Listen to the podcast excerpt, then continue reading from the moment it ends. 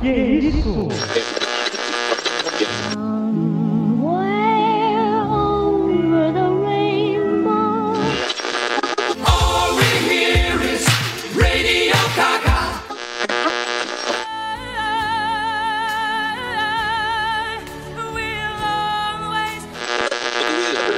Singing in the rain, just singing in the rain. Oráculo. Oráculo. Oráculo. Oráculo. Oráculo. Oráculo. Oráculo. Oráculo. Oráculo. Oráculo. Oráculo. Oráculo. Você está ouvindo Oráculo Podcast. So this is Christmas. And what have you done? Another year over. And you won't just begun.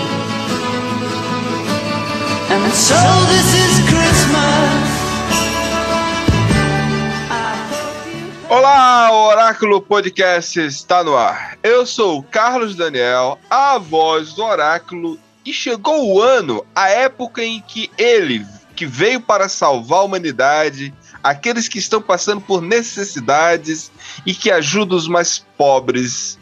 Sim, estou falando do 13º salário. E hoje temos aqui o convite especial direto do Cine Clube 80. Meu querido Roberto, se apresente pra gente aí, Roberto. Olá, meu caro Carlos Daniel. Olá, turma da bancada. Olha, é um prazer estar aqui com vocês para a gravação desse episódio. E Cineclube 80 nas plataformas, já me permitindo aqui fazer um jabá. Jabá, Cineclube jabá. 80, falando sobre todos os filmes dos anos 80, você encontra aí no, ah, no YouTube, no Instagram. Show de bola, show de bola. Olá, meu nome é Abimael Lopes. Prazer também estar aqui nessa bancada, nesse, nesse podcast aqui. E vamos falar de um assunto, de um filme bem bacana, um filme que dividiu águas literalmente, gente. Filmão dos anos 80 aí. Eu sou o Gustavo e Picaiei, motherfucker. Yes! Olá, aqui é o Profeta do Oráculo. E vou dizer pra vocês, o Natal de 88 foi baseado em terrorismo, guerra, explosões e muita ação. Agora começa com vocês o Oráculo Podcast.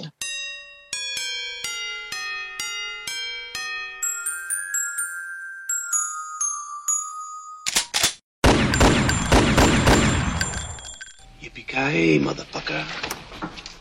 Então, como vimos aí na abertura e também no, na vitrine do Oráculo, temos hoje a missão de abordar um dos filmes que é, é, é curioso, porque ele é um filme tão batido, tão conhecido, e é um filme de ação que se tornou cult, como diria meu amigo, meu amigo Abimael hoje à tarde, conversando né, sobre o filme. É um filme de ação cult, cara, e muito, muito, muito se dá porque esse filme, de tanto passar né, na, na telona para toda uma família, toda uma geração que cresceu vendo esse filme, ele literalmente, como já foi destacado, né, Abimael, ele dividiu águas, né? Ele dividiu, ele mostrou, ele elevou a régua do que é um filme de ação. E também é um filme que é muito conhecido pela sua ligação com o Natal. Natal? Como assim? Geralmente, quando a gente fala em Natal, pensamos em outros filmes, sei lá, Esqueceram de Mim. Qual outro filme que você lembra, Bimael? Simplesmente Amor, filme inglês, comédia romântica inglesa, que são várias histórias, vários personagens. Ô Carlos, eu gosto daqueles filmes meio bo- bobinhos de Natal. Mas Aham. brincando, eu vou indicar o Arranjo, Arranjo de Natal, que é uma minissérie Ih, francesa. Aquele que tu Muito mostrou, né? Mas eu gosto do aqueles filmes batidos de Natal, sempre assistam. E você, Roberto? Ah, então, então eu vou indicar o, o nosso último episódio, que é o Férias Frustradas de Natal, que é tradicionalíssimo, né? Já em todo o Natal norte-americano. O que me vem na cabeça sempre primeiro é qualquer filme que existem trocentos milhões de filmes baseados na lembra dos fantasmas do Natal, os fantasmas de Scrooge, né? E aí você pode escolher, porque tem filme, tem animação com o Jim Carrey, tem filme Tio do, Patinhas. do Robbie Williams, tem versão do Tio Patinhas, tem... isso Nossa, o Bill Murray é o melhor. versão. É, do Bill Murray, isso. Nossa, Bill Murray é fantástico. É essa a versão dele. O E, né, Grinch, é, Grinch. Grinch é outro filme de Natal também muito, muito bem colocado. Os filmes de E- príncipe de e o do Natal, Jim né? Carrey foi a melhor, velho. né? Enfim. É. Eu tô aqui Essa meio é que primeira decepcionado com polêmica. vocês ainda não conhecerem Simplesmente Amor. Mas enfim, eu Não. vou dar um desconto. Eu Conheço, e o Abimael. acredito que Opa, você assistiu um match surpresa também, porque tem exatamente essa discussão. sobre simplesmente amor e, e Duro de Matar, que é, que é a primeira polêmica. Duro de Matar é um filme de Natal, gente? Va- Então, vamos aqui hoje questionar isso. Duro de Matar é um filme de Natal? Primeiro, primeiro assim, é, César, que filme é esse? Qual a sinopse desse filme? Duro de Matar, nada mais é que uma sinopse dele, basiquinha. O policial de Nova York, John McClane, está visitando a sua família no Natal e participa de uma confraternização de final de ano na sede da empresa japonesa em que a esposa trabalha. A festa é interrompida, nada mais nada menos que terroristas que invadem um edifício de luxo. É claro que o McClane não demora a perceber o que está acontecendo ele fica na, no dilema, né? Salvar ou não salvar. E aí a gente vai ver se esse salvamento não está ligado com a ideia de Natal. Mas vamos lá. Show de bola. Mas o filme, ele chega nas telonas no ano de 88. Abimael, eu estava nascendo em 88. Tem um histórico de podcast aqui do Oráculo que sabemos que o Abimael já tem um histórico aí, né? Sim, Como- os certos como é- anos de vida, né? Como é que era Então- aí os, os anos 80, Abimael? Nesse, nesse, exatamente nesse ano, eu estava entrando pro exército militar, gente. Olha só como sou Caraca. velhinho. É, então, e, e falando, do, falando do filme, na época, eu, eu não lembro se eu assinava já a revista 7. Eu Lembra, alguém lembra da revista 7? Eu só queria comentar que eu tinha uma coleção da revista 7, inclusive é, de uma revista muito famosa também chamada Cinemin. Essa Cinemin era uma revista de cinema que surgiu na década de 50 e ela foi é, começando novamente a cada década, né? Então teve 70, 80 e o início de 90. E a revista 7 era fantástica, de- é uma revista sobre cinema, né, da editora Abril. Show de bola. E, e, e, e o que mais tinha nesse período, Abimael?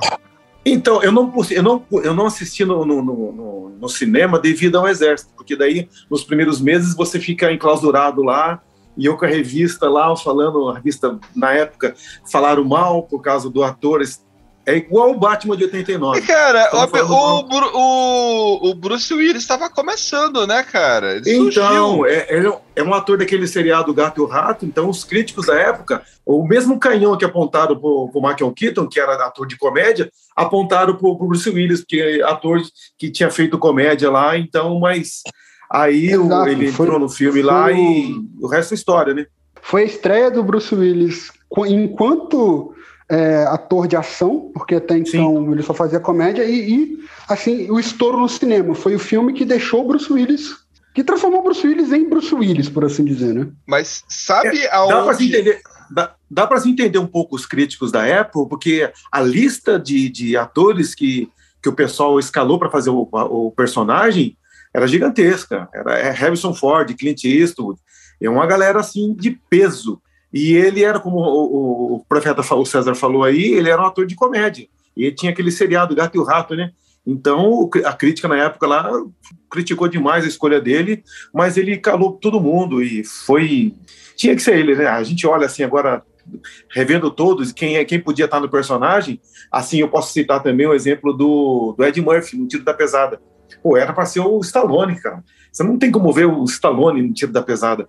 E eu não vejo uma outra pessoa no Duro de Matar que não seja o Bruce Willis. Então, é, às vezes a gente tem que ficar um, um pé atrás com crítica, porque esperar terminar, né? O filme, ou seja, como ele, é, como ele é recebido. Então foi bem recebido a entrada do Bruce Willis lá. Você fez a pergunta de como era na época, eu tava, pô, tinha 18 anos, eu tinha acabado de entrar no exército. Não, como eu falei, a minha decepção de não ter visto no cinema, eu vi ele em, em, em VHS, na verdade, nem DVD, vi em VHS depois na locadora. E me apaixonei logo de cara, porque é um filme, como eu falei no meu, na minha apresentação, ele, ele começou, ele separou todo, todo, todo o contexto que tinha antes de filme de herói, de filme de ação, ele mudou tudo, todo o conceito. Procure um filme chamado O Veredicto. Tem o como principal ator, né? O que inclusive ganhou o Oscar, né? Teve é, indicação de melhor ator, né? Que é o simplesmente o nosso querido Paul Newman. Conhece, né, Roberto? Lógico, Paul, Paul- Paul Newman. Paul Newman. Então, Paul Newman, no ano de 82, fez um filme chamado Veredicto. Lá, no meio do tribunal, no meio do tribunal, sentado como coadjuvante, está Bruce Willis. Foi a Rapaz, eu não primeira-. Foi a primeira vez que ele aparece em um filme de Hollywood. E, com- e- e detalhe, nem está creditado. o nome dele não aparece nos créditos, mas a imagem tem uma imagem que foca e aí dá pra ver a imagem ainda com cabelos. Esse eu eu descobri isso vendo um vídeo do Maurício Saldanha. Maurício Saldanha é um cara que eu admiro muito de, de- de- da- Ele era uma testemunha, né, Carlos? isso, ele era uma das testemunhas, ele estava lá sentado, acompanhando ali todo o talento do Paul Newman, atuando naquele filme, e foi a primeira vez que ele esteve em uma grande produção. Aí é interessante que o Maurício Saldanha, no, no, no vídeo que ele, ele faz essa explanação, ele diz, cara, e quem diria, né, que seis anos depois ele iria estrear em um dos maiores filmes de ação de todos os tempos, né? Só queria complementar, Carlos, te interrompendo aí, que você falou aí erroneamente, né, o Mel Gibson é, é, em vez de Paul Newman, e me veio e eu tenho uma informação interessante sobre o, o- esse filme Duro de Matar, que o papel inicial do, é, do nosso querido Bruce Willis, ele foi primeiro oferecido ao Mel Gibson, mas ele tinha acabado de fazer um filme chamado Lethal Weapon, e que era um papel muito parecido com, vamos dizer assim, com um cara mais espertinho. E aí não deu para ele, ou ele recusou e aí acabou sobrando pro Bruce Willis, né? E que foi o esse grande Bruce Willis sucesso. foi lá, né? Caraca, que legal, que legal. Fala- falando em alemão e falando em estreia, vocês sabem qual que foi o ator que estreou, de fato, aí estreou mesmo no cinema com Duro de Matar, né? Ok. Eu tô esperando para falar. Esse, daí- esse aí é bom. Esse, Esse é ótimo. Tá. Primeiro filme de Alan Rickman no cinema. Alan Rickman. Então ele era ator de teatro. Ator de teatro. eu não ator, sabia disso. ator sabia por disso. excelência. Muito bom. É, É, sabia ator, disso. ator, né? Bem colocado. Né? Maiores vilões, né? Da história do cinema. Hans Sim. Gruber tá ali na lista. Tá ali na lista. Não, calma aí, gente. É, eu sou muito ligado ao terror. Calma né? aí, calma de vilão, aí, eu vou lá, calma pro, eu aí. vou lá pro terror. Falar de vilão aí, e, e- é dos tem tantos velho. vilões aí que a gente pode entrar. A gente pode fazer uma disputa Ah, um dia de vilões. Faz, faz um podcast de vilões. Esse com certeza vai estar entre os três. Com certeza. Tá certo, tá certo. Então, chegou aí esse filme. Mas, César, o que mais que tinha de cultura nesse momento, dos- no período dos anos 80 aí? Ah, vamos falar de, de filme, né? Já que estamos falando disso. O grande vencedor da- do Oscar desse ano, de 88, O Último Imperador. Nove estatuetas. Vocês lembram dele? Sim, claro. inclusive, passou algumas vezes na sessão da tarde. Eu sei porque eu vi na sessão da tarde. É o Feitiço da Lua dessa época, uma atração fatal. Foi uma atração fatal Esse. com a Glenn Close. Glenn Close e o Michael Douglas. Sim, o Feitiço da Lua com a Cher. O, o índice de, de traição em casamento desse ano foi mínimo possível.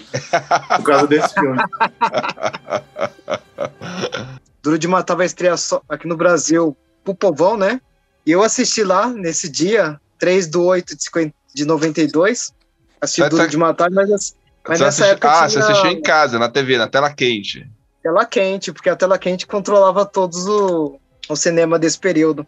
Mas tinha as tão amadas VHS, né? O sucesso dessa época, além da TV. Não é igual hoje que você tem internet e pode assistir em qualquer outro lugar, mas dependia disso. Ou TV, principalmente a tela quente, né? Para estrear os grandes filmes, ou VHS. O VHS. Cinema, em 88, para mim era uma coisa muito distante. Eu só tinha oito anos. mas eu lembro Entendi, desse período. Entendi. Mas, mas é, é- é- é- eu acho que o Gustavo, o Gustavo é da minha geração, Roberto, eu, é, é, eu não sei, eu não, eu não, eu não sei a idade do Roberto, perdão, Roberto. É, eu, sou, eu acho que eu sou mais velho aqui. Ah, tá. Então, a, a gente lembra é, que quando passava a tela quente, no dia seguinte, cara, era o assunto da escola, não era, Gustavo? Ah, fácil. Sempre. Tela quente. Às vezes supercine no segunda de manhã, mas na terça era batata. E era certeza, tipo, quando dava terça-feira, cara, tu viu o filme de ontem e tal, não sei o quê. Ou então aquela Exatamente. chamada da Globo do começo do ano, né? Sim. É muito interessante. ver- Você... Oi, Gustavo. Não, eu só queria comentar que é muito interessante é, quando vocês falam sobre esse assunto, que eu me lembro muito bem é, quando tinha um filme de muito sucesso, né? E passava na tela quente, por exemplo, Karate Kid. E aí, é, no outro dia, na segunda-feira, os meninos todos ali do recreio imitando os golpes do Daniel San. E eu lembro também das rádios tocando as músicas é, que eram muito faladas, né? Que a gente não Cara, tinha acesso a Porra, música. mas isso é verdade. Peter Cetera, Glory of Love, né? Exatamente. Então tinha a, a, a música também tema do Flashdance. Então você já. E a gente só tinha acesso pela rádio, né? A gente não tinha. A não ser que você chegasse na loja de disco e comprasse, mas Mano, a- o primeiro acesso era pela rádio. Mano, por isso, por isso que eu digo, é, é, Ro- Roberto, é, a cultura, a cultura é, não vai mais se repetir números enorbitantes de grandes estrelas de música ou grandes bandas de rock. É, números, tipo, como existia nessa época, não vai mais se repetir. Porque é um fenômeno hoje que se desfragmentou. Existem tantos meios de distribuição, porque antes é como você está falando, olha só, de um filme você extraía a música que ia para rádio, né? Você tinha a TV que era forte, ou seja, existia uma cauda longa daquele filme. O filme estreava no cinema, você tinha um, um bom período de comentário sobre o filme, você depois tinha uma música, e tipo, a cultura se sustentava com um produto só. Entende? Enquanto hoje que todos os produtos estão fragmentados. Você tem filmes, você tem plataformas de streaming, você tem de streaming de música, você tem de série, você tem. Tá, tá tudo muito fragmentado. Tipo, tem vários Então- me- meios para você. só, é, só complementando um pouco a sua fala, é, guardadas as devidas proporções, é, as, as redes sociais e a comunica- comunica- comunicação entre pessoas, mundos, países, culturas, eu vou assim falar com todo cuidado, mas meio que banalizou o pessoal de, de, de qualidade, coisas de qualidade. É, assim, dar voz a, a muita gente é meio que você falou mesmo, fragmentou tudo a qualidade em si. Antes fazia sucesso mesmo, porque o cara era, a, a- coisa era muito boa mesmo.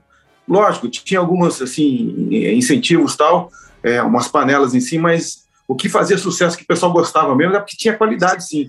Às vezes, Abimael, é, existe também a questão da memória afetiva, né? Aquilo que faz a gente lembrar a memória. Por que, que, que existe uma porrada de conteúdos que trabalha essa questão de aquilo que está no, no nosso, na- no nosso a- a- a- emocional, aquilo que nós lembramos? Como é a palavra que se dá?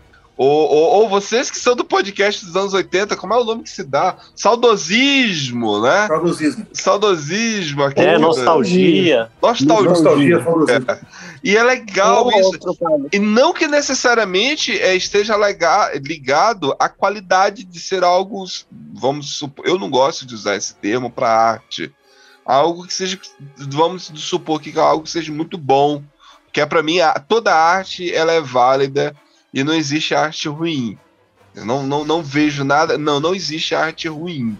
Ela pode não ser é, adornada Relevante. com tantos. Ou talvez relevante, ou não tenha tanto adorno, sabe? Não tenha tantos Sim. elementos que caracterize. Porque é uma arte marginal, por exemplo, de um cara de rua, de um artista de rua, ele não vai ter lá todo a- o, o- o esmero O de um acadêmico, de uma, uma- não vai ter, e no entanto é um artista tanto quanto. E o filme pode ser o filme mais vagabundo que é, mas ele é uma obra de arte, entende? É, só atrapalhando de novo, né, você, É. É, anos atrás, acho que deve ter uns três ou quatro anos, eu participei de um, de um, de um, ai, como é que chama? Sarau, de, um sarau.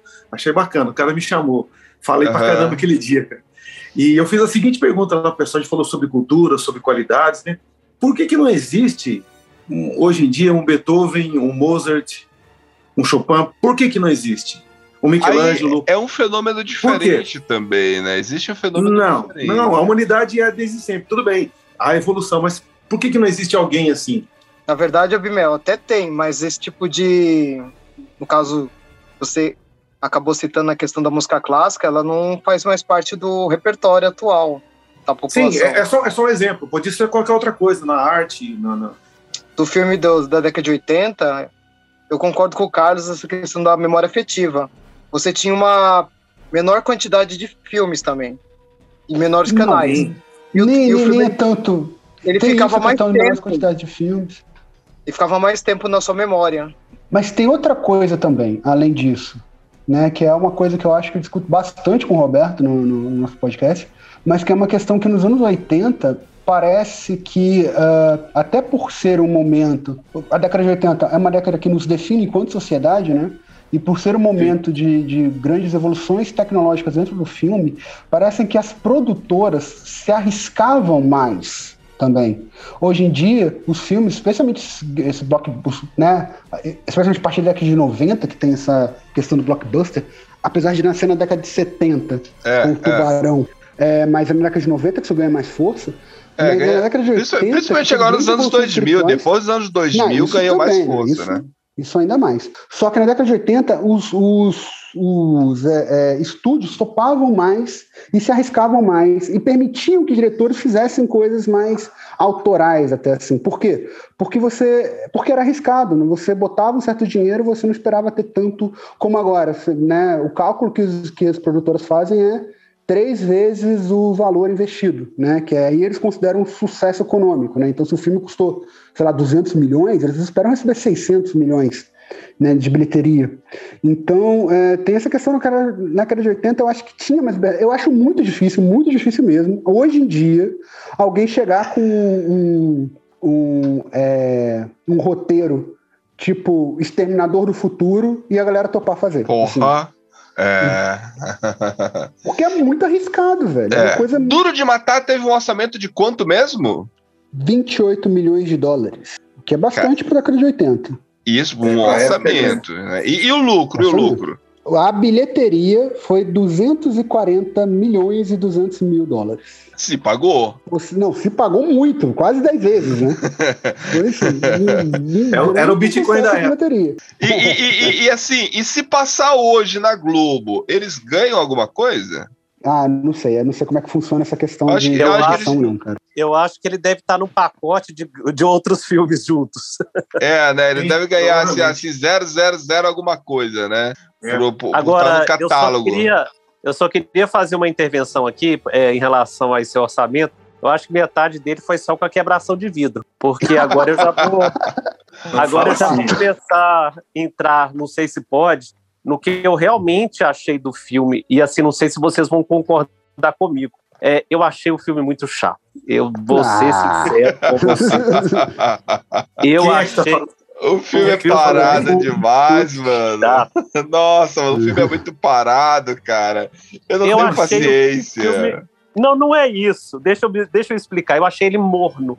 Eu vou te explicar. É, eu não achei que ah, os acontecimentos do roteiro, apesar da, da crítica, hoje em dia, falar que o roteiro é hábil, mas eu não sei se é porque eu estava com. é, é, eu sou o Gustavo me conhece. Eu sou fã do. Eu, eu assim, não quero entrar nessa discussão aqui, porque senão a gente vai cair para uma outra. Eu sou fã Sim. do La Casa de Papel. Então você termina Ai. de assistir La Casa de Papel e vai assistir Duro de Matar preso no Então andar. isso explica tudo, então. Não, não, mas tá tudo errado aí. Não, não, não, não. Não, não, não tá errado, não, ué. Eu Mas, achei enfim. o roteiro. Eu falei, não tô acreditando nisso que eu tô assistindo. E na hora dos elogios eu faço. Os Tá elogios. bom, tá bom. Não, mas- Não, gente, só, só pra avisar, gente, só pra avisar, é, é, eu e o Roberto voltam, a Eu gente concorda direito. bastante, mas a gente, a gente discorda e discute muito, tanto que no episódio de Flashdance, por exemplo, eu tive que ficar defendendo o filme loucamente. Mas, É, enfim, eu, pode eu dar. vi esse episódio. Foi... Parecia que você tava atacando, só que você tava defendendo o filme. Mas enfim.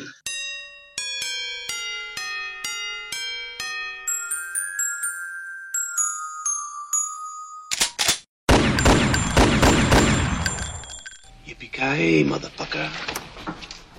César, Abimael, por que que Duro de Matar é diferente dos outros filmes que passava na época? O que que esse filme teve que foi diferente dos outros? Porque aí vocês podem, aqui assim, hoje, vendo esse filme em 2021, obviamente, depois de ter visto uma porrada de filmes, não é o meu gênero, eu não gosto muito de filme de ação, mas depois de ter visto vários filmes, eu olho para trás, eu não tenho tanta simpatia assim por Duro de Matar. Mas me explica, na época lá, qual era a diferença de Duro de Matar para os outros filmes convencionais? Então, não só na época, não só na época, mas o Duro de Matar, como eu falei no começo, é sobre Divisor de Águas, um filme de ação de herói, antes de Duro de Matar, o camarada vi de Rambo, vi de vários filmes de, de, de ação, o cara não se machucava, o cara não caía o chapéu, o cara não caía o café que ele estava tomando, a cerveja que ele estava tomando, o carro dele, às vezes, numa perseguição, Cena aí, tinha Rambo pequenos 3, hein? arranhões.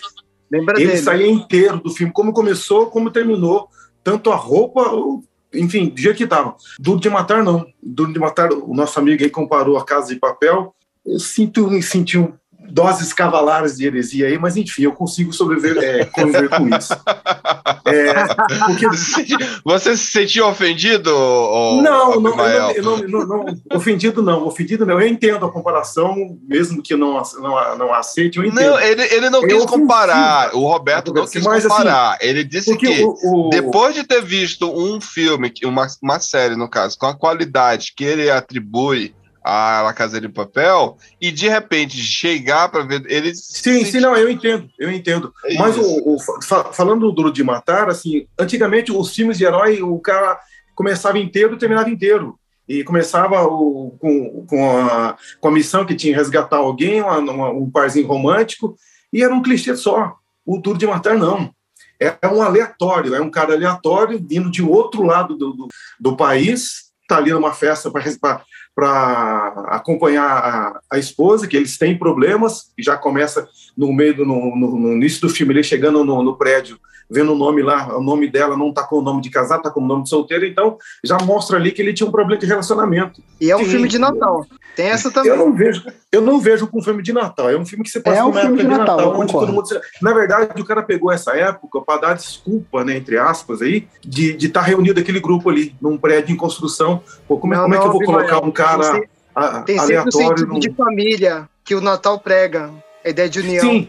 É mais, um, é mais um, mais eu vou tentar resumir muito o, o filme. Porque, por que ele é bem diferente? Ele é um marco em, em filmes de, de, de ação e de herói. O cara se machuca.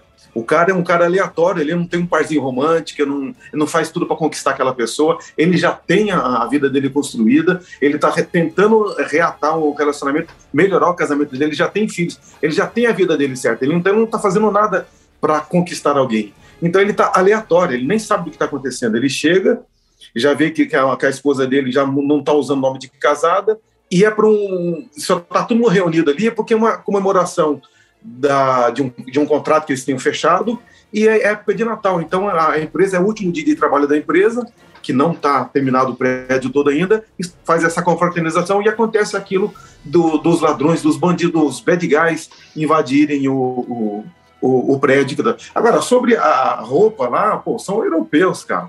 E uma década de 80, os Ô, europeus, ô. aquele sotaque todo, aquele glamour todo, não foi por acaso. Não foi Ó, por acaso. cê- Foi para esconder o roubo. Eles nada mais, nada menos que eram ladrões. Um- ladrões estilosos, apenas isso. Ô, Abimael, é exatamente essa parte positiva que eu queria comentar sobre o filme, porque, como você mesmo disse, né, na época, é, eu acho que o personagem do o, o McClane, é, o, que, o que, que ele traz pra gente, né? É, eu, eu acho que a fragilidade dele ele começa quando tá ali né, é, no, no, no avião e o cara lá sugere para ele apertar os dedos. E eu não sei se vocês repararam, ele faz exatamente isso É, É, tirar a tá meia e conversando com a colocar com pés esposa. descalços, apertar os dedos no chão. Exatamente. Então, e quando ele está conversando com a esposa, ele faz isso. Então, isso mostra a fragilidade dele. E também, esse é o meu elogio ao filme, que mostra é, a fragilidade é, é, dele sangrando, com medo ali dos cacos de vidro.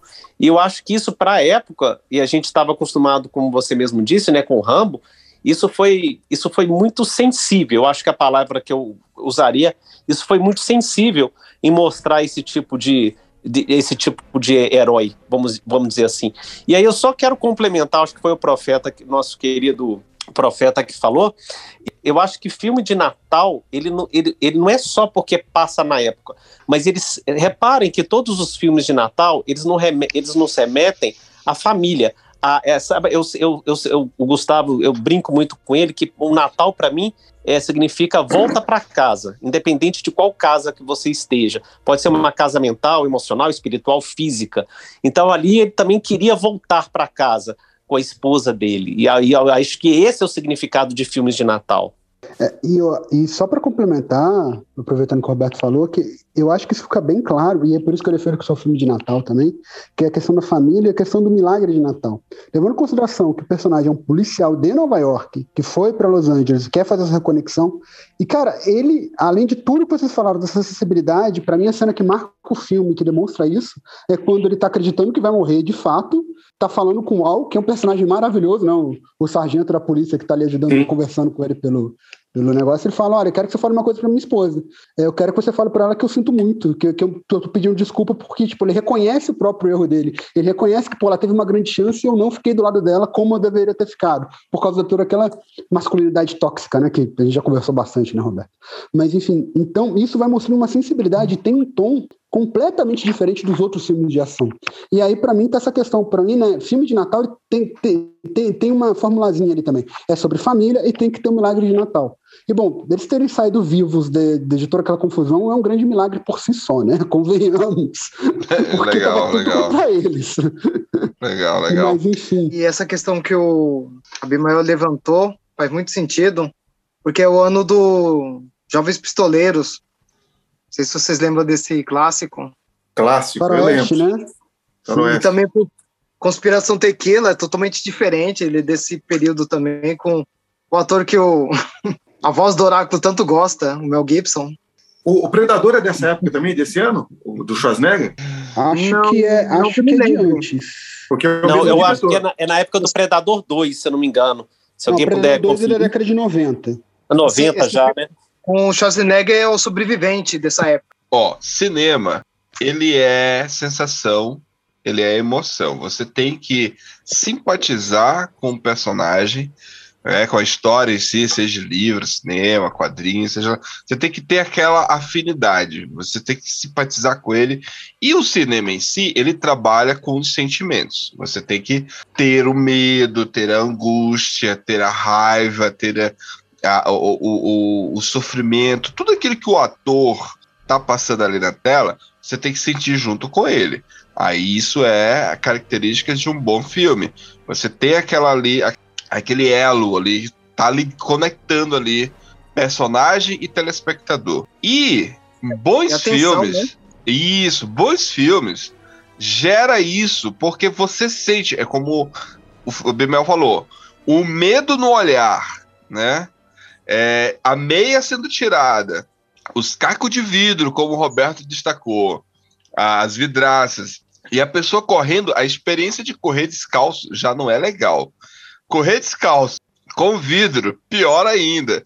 Então, assim, o medo no olhar do Bruce Willis, cara, não tem como você não se conectar, né? Eu acho que é diferente de você ver um cara com uma faixa na cabeça atirando com um, um, uma, uma, um, sei lá, um AK-47 no meio do peito. No, atirando munição no vazio, infinita, né? a- É, e a- atirando no E vazio. a munição infinita, nunca acaba. Isso, que não acaba e que acerta todo mundo. Caraca, mano, eu não sei como é que a galera consegue gostar de Rambo. Pelo amor Eu de gosto de Espera lá um pouquinho, eu gosto de Rambo. Rambo 1 é um filme de drama. Rambo 1 é um filme de drama. Rambo 1 é um filme de drama. Pronto. Papel Esse- esses aqui. Fãs de. Rambo é complicado. Não, não, não. Não sou assim esse fã. Não sou esse fã. Lógico, até a página 3, mas é, o filme. Eu Ah, gosto, se o Igor tivesse aqui, ia dar briga. Principalmente do primeiro. Ah, o primeiro é um filme de drama, velho. Toda a questão do. Enfim, mas não, não estamos Tem uma de morte Rambo. só no Rambo. Uma morte só. Então, o segundo tem estamos falando 200 e pouco. Matar. Então, É, eu não sei se vocês repararam isso, como que os personagens, é, eu não sei se essa seria a palavra, são bem, eu acho que seria isso, bem definidos, né? A gente tem ali o, o herói, né? Exatamente. O mocinho. Nós temos o vilão vilão, né? Então, muito maniqueísmo. A gente tem o, o, o negro, gordinho e simpático, típico de uma figura é, é, ali norte-americano dos né, bem anos 80. Uhum, É, bem é, caricata. temos a moça bem caricata, essa é a expressão, e, e Ela é a donzela, né? a donzela. Então ali tá tudo muito bem definido, né? Tem o adolescente, o adolescente também do, do, do rapaz da, da, da limusine, Isso. motorista da O limusine. Argyle. Argyle. En- Então, como um bom filme de ação da década de 80, eu acho que essas definições até auxiliam para o bom entendimento da trama. Ou seja, você não precisa prestar muita atenção, vamos dizer assim, para poder ver o filme. Você pode ver o filme, conversar um pouquinho, continuar vendo, ah, entendeu? Eu falo no sentido de, de construir a personalidade de cada, de cada pessoa, de cada Os coadjuvantes, né? personagem. Exatamente, É exatamente. por isso que Porque funciona como no Natal, Por né? isso que funciona. Você reúne a família, Como é a é, família tá César? sentada assistindo, e aí, tipo, é como o, o Roberto tá falando. Você se levanta, come uma pipoca, vai do banheiro, volta, o filme tá passando.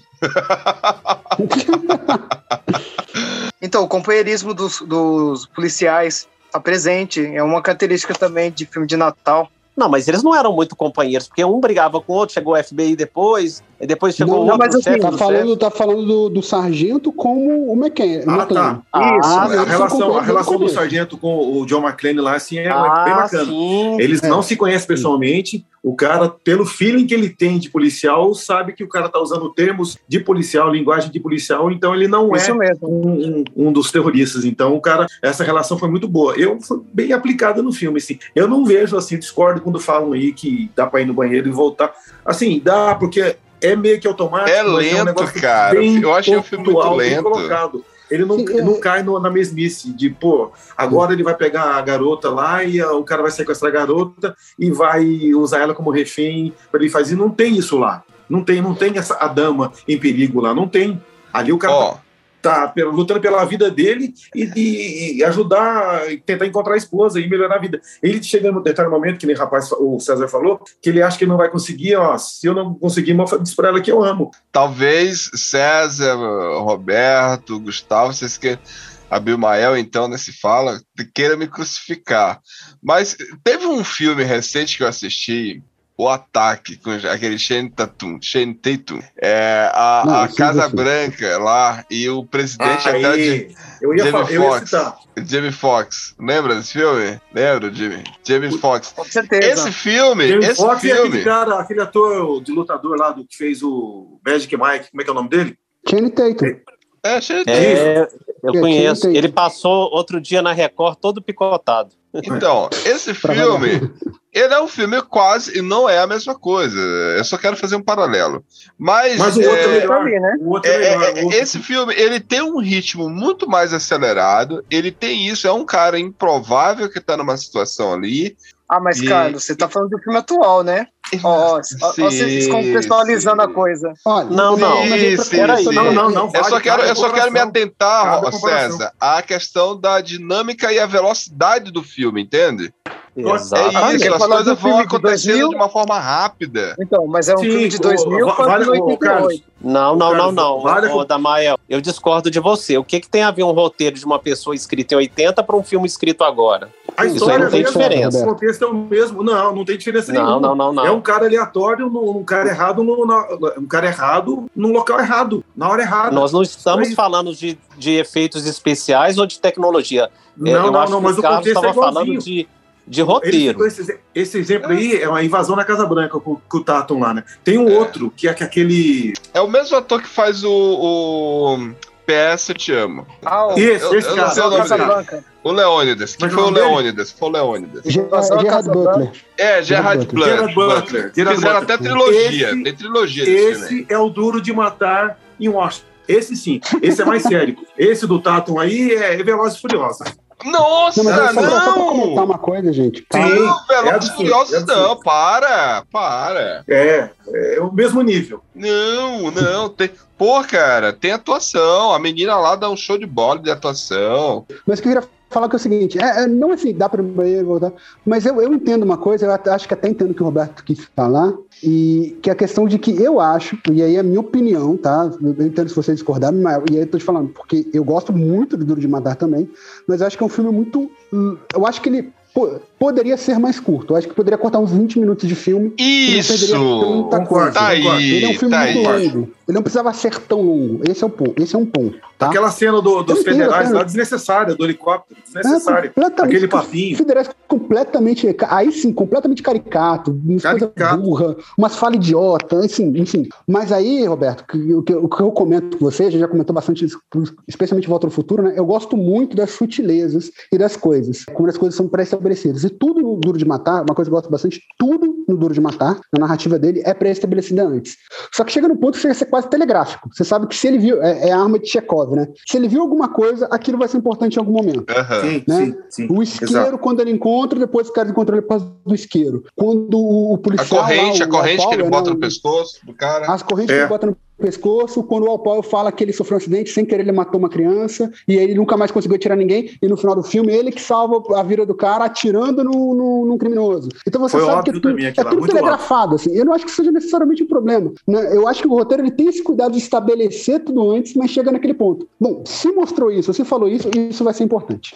É interessante. Ó, ó, ó, outra coisa, além da, da, da sensação ali de, de pânico de perigo, né, iminente, que você tá ali, tipo, esperando que aquela situação vai chegar e vai apertar e você vai estar junto, é, existe também uma coisa interessante nesse filme, que o Bruce Willis, né, ele tem uma, um, um jeito de sobrevivência que não é como. Até puxando para os filmes atuais, não é um cara super sarado lutando, super karatê e coreografia. Não, cara, é um cara lutando à base do instinto. Eu acho que isso também é uma coisa que mudou, né? Tipo, você não tá vendo um Humanizado. super atleta lutando karatê. Não, artes marciais, né? Não, você tá vendo um cara, meu amigo. Sabe o que que eu, eu você assisti? não tá vendo o Jason Statham colocando chute na cara facilmente, né? É isso, por, é, tipo, tá aí, é, tá, agora, agora, agora, agora que foi válida, Gustavo. Porque assim, você, é o cara improvável, beleza, mas aí ele tá, porra, lutando chute na cara, né? Então ele não é tão improvável assim, o cara tem um treino. É, é, é, sabe o que que eu, sabe que,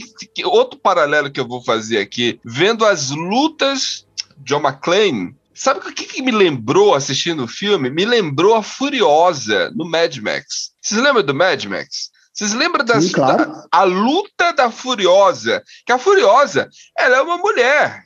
Ela não tem superpoder, ela não tem com gosto. E assim, é pra doer mesmo. E não é com coreografia de luta, não. É com o que ela tiver na frente, meu amigo. Tem um- uma perna manca que ela vai usar essa perna manca. Tem uma hora lá que ela pega alicate e arrebenta a cara do, do Max. e a mesma coisa eu, eu vi aqui no John McClane. O John McClane, o que ele vê no caminho, ele vai usando, cara. E eu acho isso interessante, porque assim, não é um, como eu já falei, não é meu gênero favorito. E o que me deixa revoltado, onde eu vejo filmes aí como o John- do menino Reeves lá, é, é que, que- é que o cara é super atleta e super ar- artista de arte marcial e que faz tudo, né, cara? Para, não dá. Por isso que eu não gosto, né? É difícil, cara. Quando surgiu aqui a pauta, quando surgiu a pauta, Natal, duro de matar, eu fiquei, porra, eu vou ter que. A gente vai ter que fazer. Mas, mas casa, né, cara? Mas casa, mas casa. Sabe o que, que me desanima um pouco, eh, pessoal, é, de- desses filmes assim, vamos dizer, com esses personagens assim, e talvez não me desanimou tanto no Duro de Matar, é porque você assiste o filme sabendo que nada vai acontecer com o mocinho. Exato. Ah, só vai bater num monte de gente o tempo todo, depois vai acabar e vai, a câmera vai se afastar e ele vai mostrar ele andando ou dentro de um carro. É, e aí eu trago para um roteiro atual, que pode até ter sido, ah, ah, eu não sei se vocês viram, agora tá me falhando a memória, Gustavo talvez me ajude, que eu acho que eu já comentei com ele, um filme da Netflix que se passou na Índia. Ai, me ajuda aí, gente. Hum. É um, é, um, é um famosão também, que é um cara de pancadaria e saiu matando. Não, todo o mundo. ator do ou é o resgate lá, o ator do que faz o Thor. É, eu acho que é esse mesmo. É isso mesmo. É, Chris Já tinha Hemsworth. Eu não achei. Aí, ó. Eu não, não, achei. foi na. Prime Video, né? O irmão do, o irmão do Thor, na verdade, né? Isso. Eu não. Tem, Mas- tem o, o da Netflix é com o Thor, é com o Chris. É com o Thor, esse mesmo. Por que, que eu Ah, gostei? é o Porque ele- resgate. o resgate, O resgate. porque ele morre, entendeu? Eles podem até fazer. O, como que é o nome daquela expressão também, que a gente muda um o roteiro depois vem com outro? Retcon, retcon. É, Eles podem até fazer um retcon, mas no- nesse filme ele morre. Então, nesses filmes dos Ah, anos mas a cena 80. final, a cena final diz que não. Mas enfim. Pois é, aí fica aquela dúvida. Mas assim, nesses filmes dos anos 80, você podia ficar tranquilo, não ia acontecer nada. Então era uma diversão muito, muito pipoca. Eu, eu, eu já tô dando esse termo ali. Pipoca, vão ver um cara batendo em muita gente. Mas para quem tinha 15, 16 anos, Ou atirando, né? Com uma 80, faixa na cabeça. tá ótimo, ótima diversão. Vão ver um cara batendo em todo mundo, atirando em Eu- todo mundo. Eu concordo, eu concordo com tudo que você falou, mas não exatamente no Duro de Matar. É O Duro de Matar é o contrário disso. O cara Não, apanha, pois se é, eu ferra. falei, ele tem essa questão, sim. Eu fiz essa, Porque essa não- ressalva. Sim. não tá, mesmo assistindo agora, não porque que eu gosto tanto do filme, mas mesmo vendo, vendo por esse lado que você falou, ele não tem esse- esses, esses, esses ingredientes, posso dizer, nesse filme, porque ele não, não tem um par romântico, como eu falei, a vida dele já está construída. Ele não está lutando por ninguém, ele está querendo sobreviver para encontrar a esposa dele. Mas, assim, ele se fere e dá a entender que ele vai morrer, dá a entender que ele vai morrer. Eu, sei lá, o Cara, roteiro. eu achei que ele ia morrer umas três vezes ali. Então, dá a entender que ele vai morrer. Não, não tem cenas absurdas, tirando aquela parte que ele pula da, da, da, da explosão que amarra a mangueira de, de incêndio, que lá eu achei esse forçadinho, mas. Eu achei legal quando ele armou aquela bomba lá no meio da Aceitável. TV, no meio da televisão, do monitor lá do computador lá, joga no, na- no elevador. diz, Porra, o cara vai morrer aí.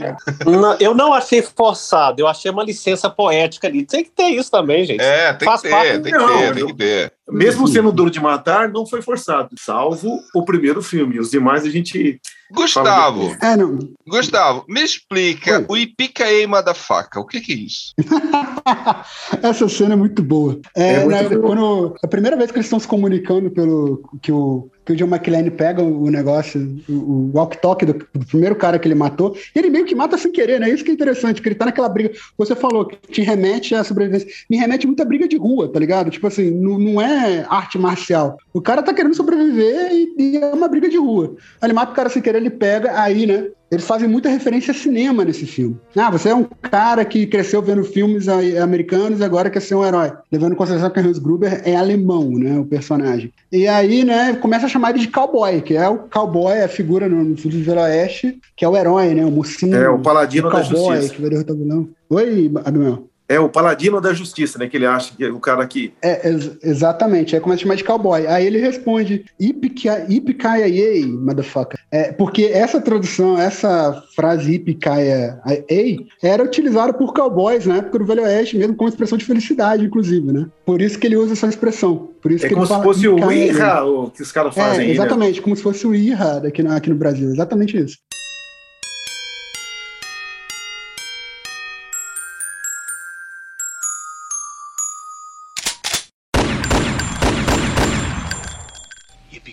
Motherfucker.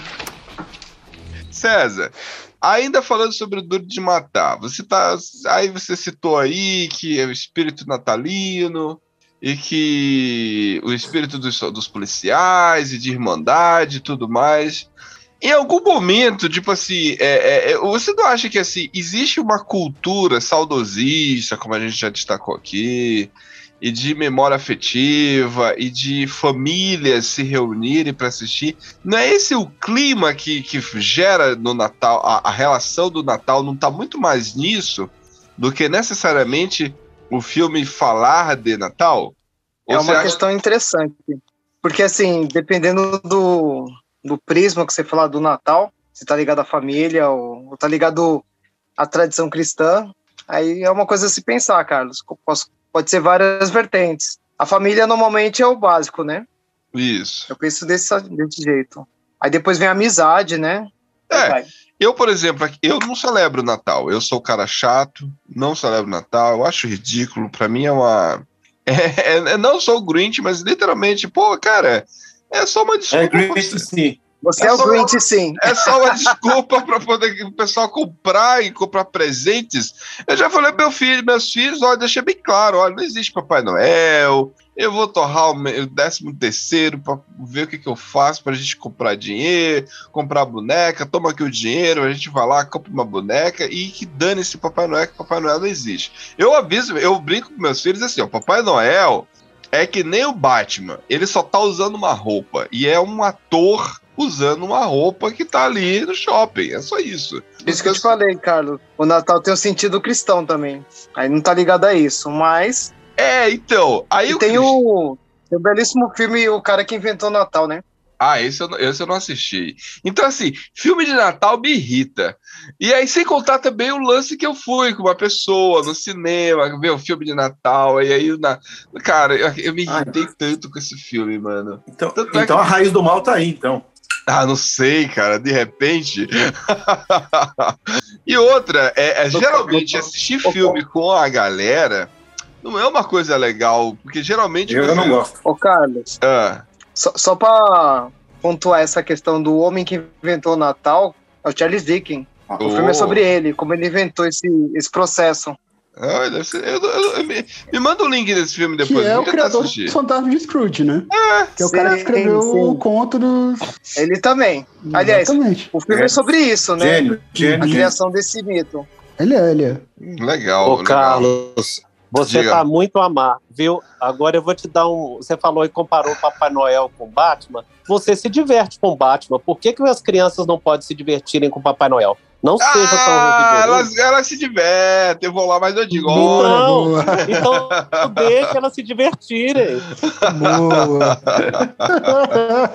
eu, ó, eu só digo assim, ó, é um ator. O ator tá usando a roupa do Papai Noel, essa roupa do Papai Noel.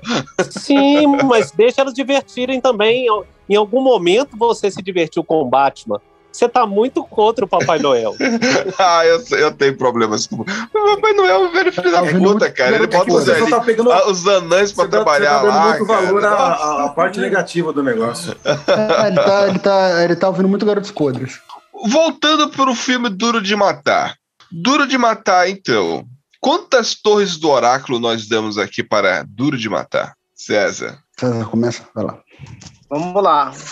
Como assim? Eu assisti o filme em 92, tem uma memória afetiva muito forte. É, vou deixar ele com três estrelas, três torres e três shows.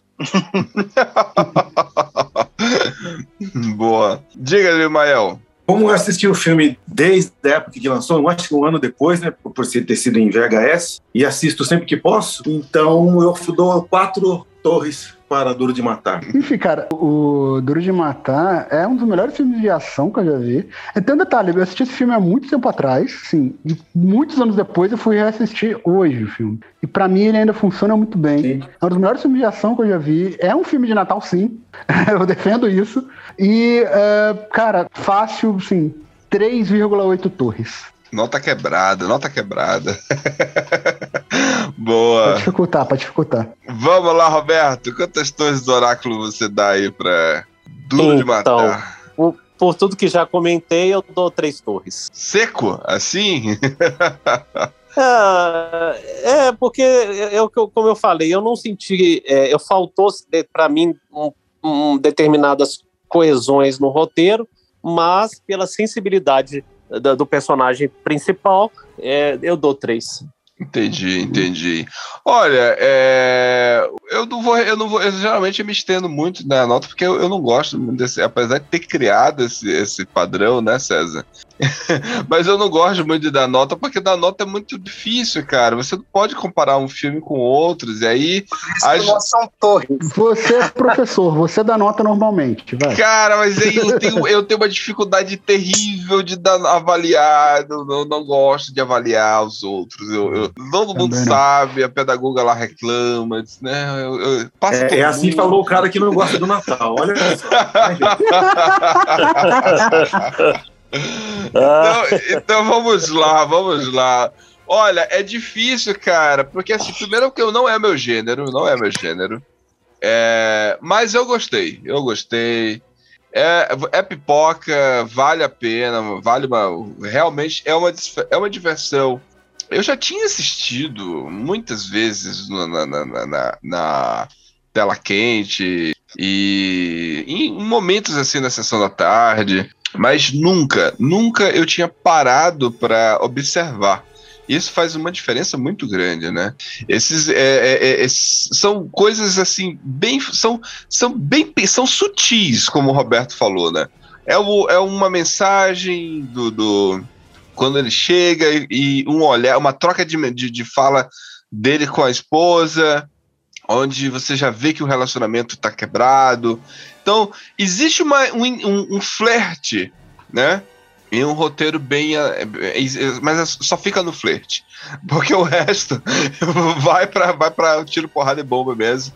E que é bom. É, é, a proposta do filme é essa. A proposta é essa. É trabalhar ali o, o, o, o lance do, do Natal.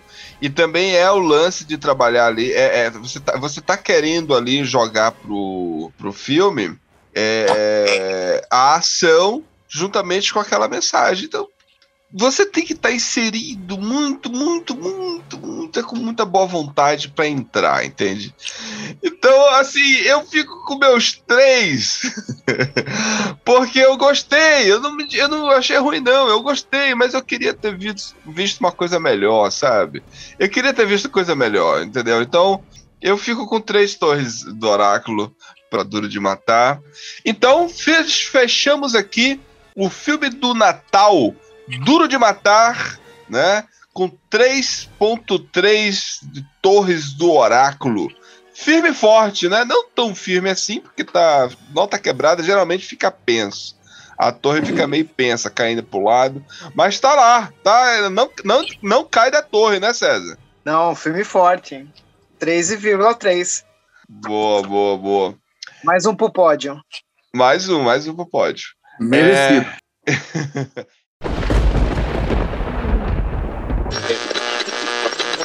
Indicações proféticas.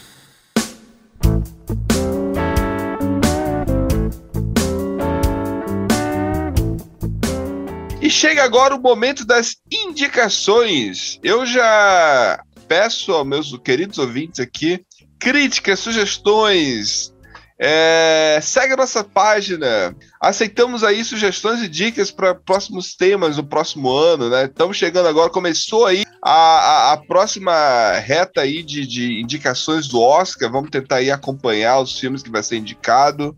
E alguns já estamos assistindo alguns, outros estamos aí na expectativa de assistir também. E se você quiser alguma dica, segue a gente nas redes sociais, assina o nosso feed no agregador de podcast que você usar, seja no iTunes, que é o nosso, nosso grande parceiro, ou o próprio Spotify, e nós aí podemos estar tá melhorando o nosso conteúdo. E eu já deixo aqui uma indicação para hoje, uma indicação que eu assisti recentemente, viu? Inclusive, eu acho que tá indo pro. Vai, vai, vai longe no Oscar aí, viu? Que é o filme do. Que inclusive acredito que vamos fazer um podcast sobre ele, muito possivelmente, que é o Benedict Cumberbatch lá. ele tá é muito tá muito bom, cara. Tá muito bom. E eu quero falar sobre esse filme. Em breve, vamos ter um episódio do Oráculo sobre esse filme aí. Muito possivelmente agora nas indicações do Oscar, na, corre na corrida pro Oscar. A minha indicação eu mudei de última hora. Eu ia indicar o Olimpo Westphalen né, de 2003, que é a Invasão à Casa Branca, que é um duro de matar. Se só trocar o personagem ali, é a mesma coisa.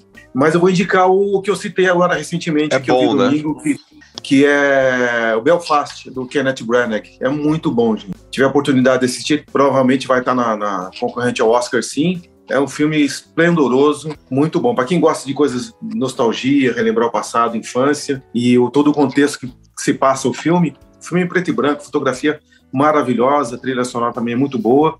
E se passa numa época lá em Belfast, daquela guerra de cristãos e protestantes, que é um absurdo. Aí quem está de fora vê aquilo é um absurdo, só quem está no contexto lá que vai entender e por que, que aconteceu aquilo, mas enfim. É um filme muito bom, Belfast, de 2021, do Kenneth Branagh, que é muito bom esse. É, ele é melhor como diretor que, que, do que ator. E a minha indicação vai nessa aí. É tipo o, o Affleck, né? O menino Affleck. É, a diferença é que o Affleck não é ator, né? É, muito canastrão. Ó, oh, o melhor Batman que a gente já teve, viu? Verdade, verdade. O melhor Batman, que não é um Não vou responder vocês. Não vou responder vocês.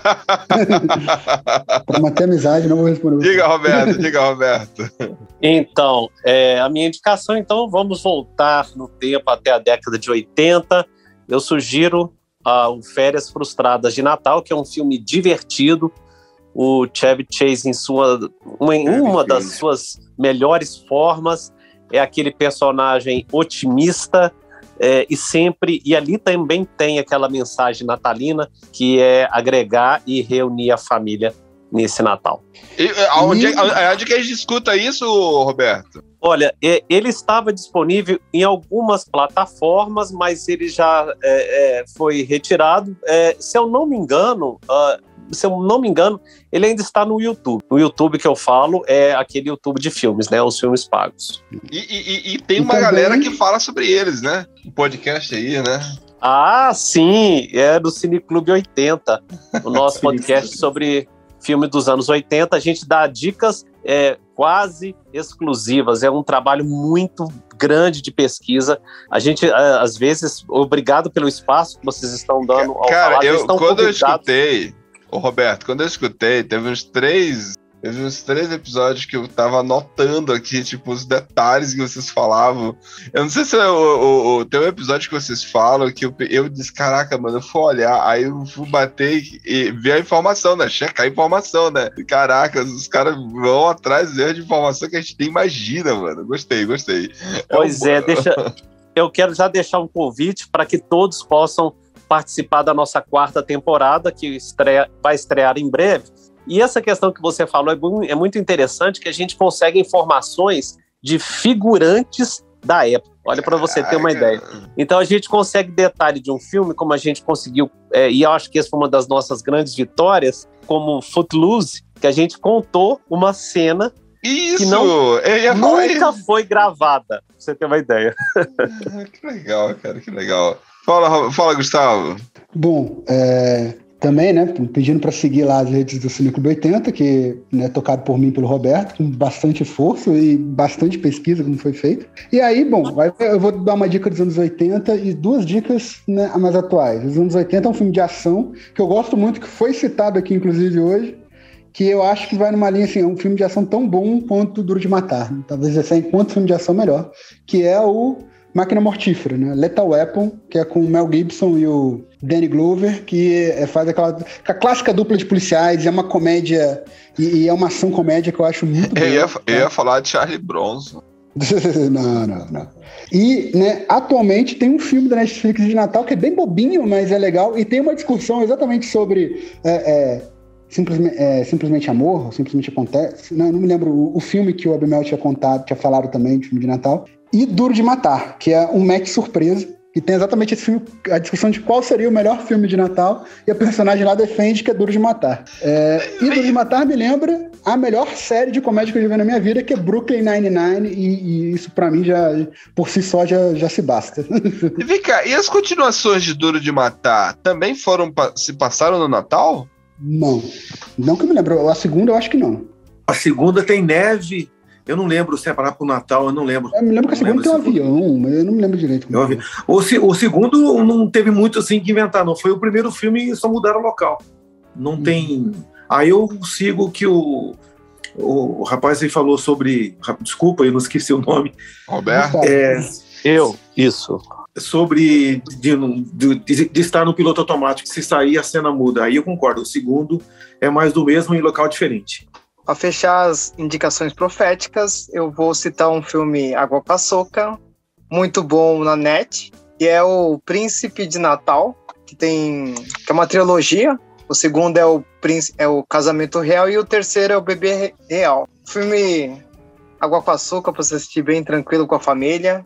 E vamos caminhando aí para ver a trajetória da Amber, jornalista, que no primeiro filme ela pesquisa sobre Aliás, ela faz a cobertura sobre a monarquia, que é o tema central ali dos filmes. Depois ela acaba com uma mágica casando com o príncipe. E aí fecha os três filmes num ciclo. Essa é a dica profética de hoje. Show de bola. Então, É isso aí, fechamos aqui mais um episódio do Oráculo Podcast. Nesse ano, né, 2021 aí, fechando aí 2021. Esse episódio a gente vai tentar colocar aí no período de, que realmente corresponde ao tema em que estamos aqui abordando, que é o Natal. É, talvez é, é, interessante, né? Que é, quem é solitário, que vive, mora sozinho e tal, não vai se apegar a Natal, mano. Não tem por que gostar de Natal. eu moro sozinho, então é, dificilmente vou assistir esse filme no Natal. Mas, como eu sei que muitos ouvintes aí, e os colegas da bancada aqui, eles são famílias, são pessoas de família, são pessoas que fazem feijoada com todo mundo junto, aquela macarronada de sábado à tarde, domingo à tarde, todo mundo sentado na beira da, da televisão assistindo. É peru, tender, arroz com uva passa e panetone. Isso é o Natal.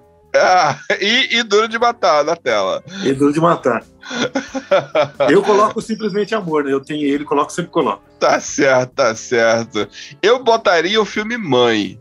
Aí ficaria mais bacana. Bom também. é isso aí, meus ouvintes. Até a próxima. Valeu. Muito obrigado pelo, pela a honra de estar aqui com a gente hoje, Roberto, Gustavo, César e Abimael.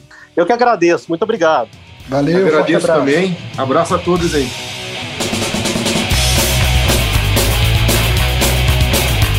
Papai Noel, velho pra rejeitos é miseráveis.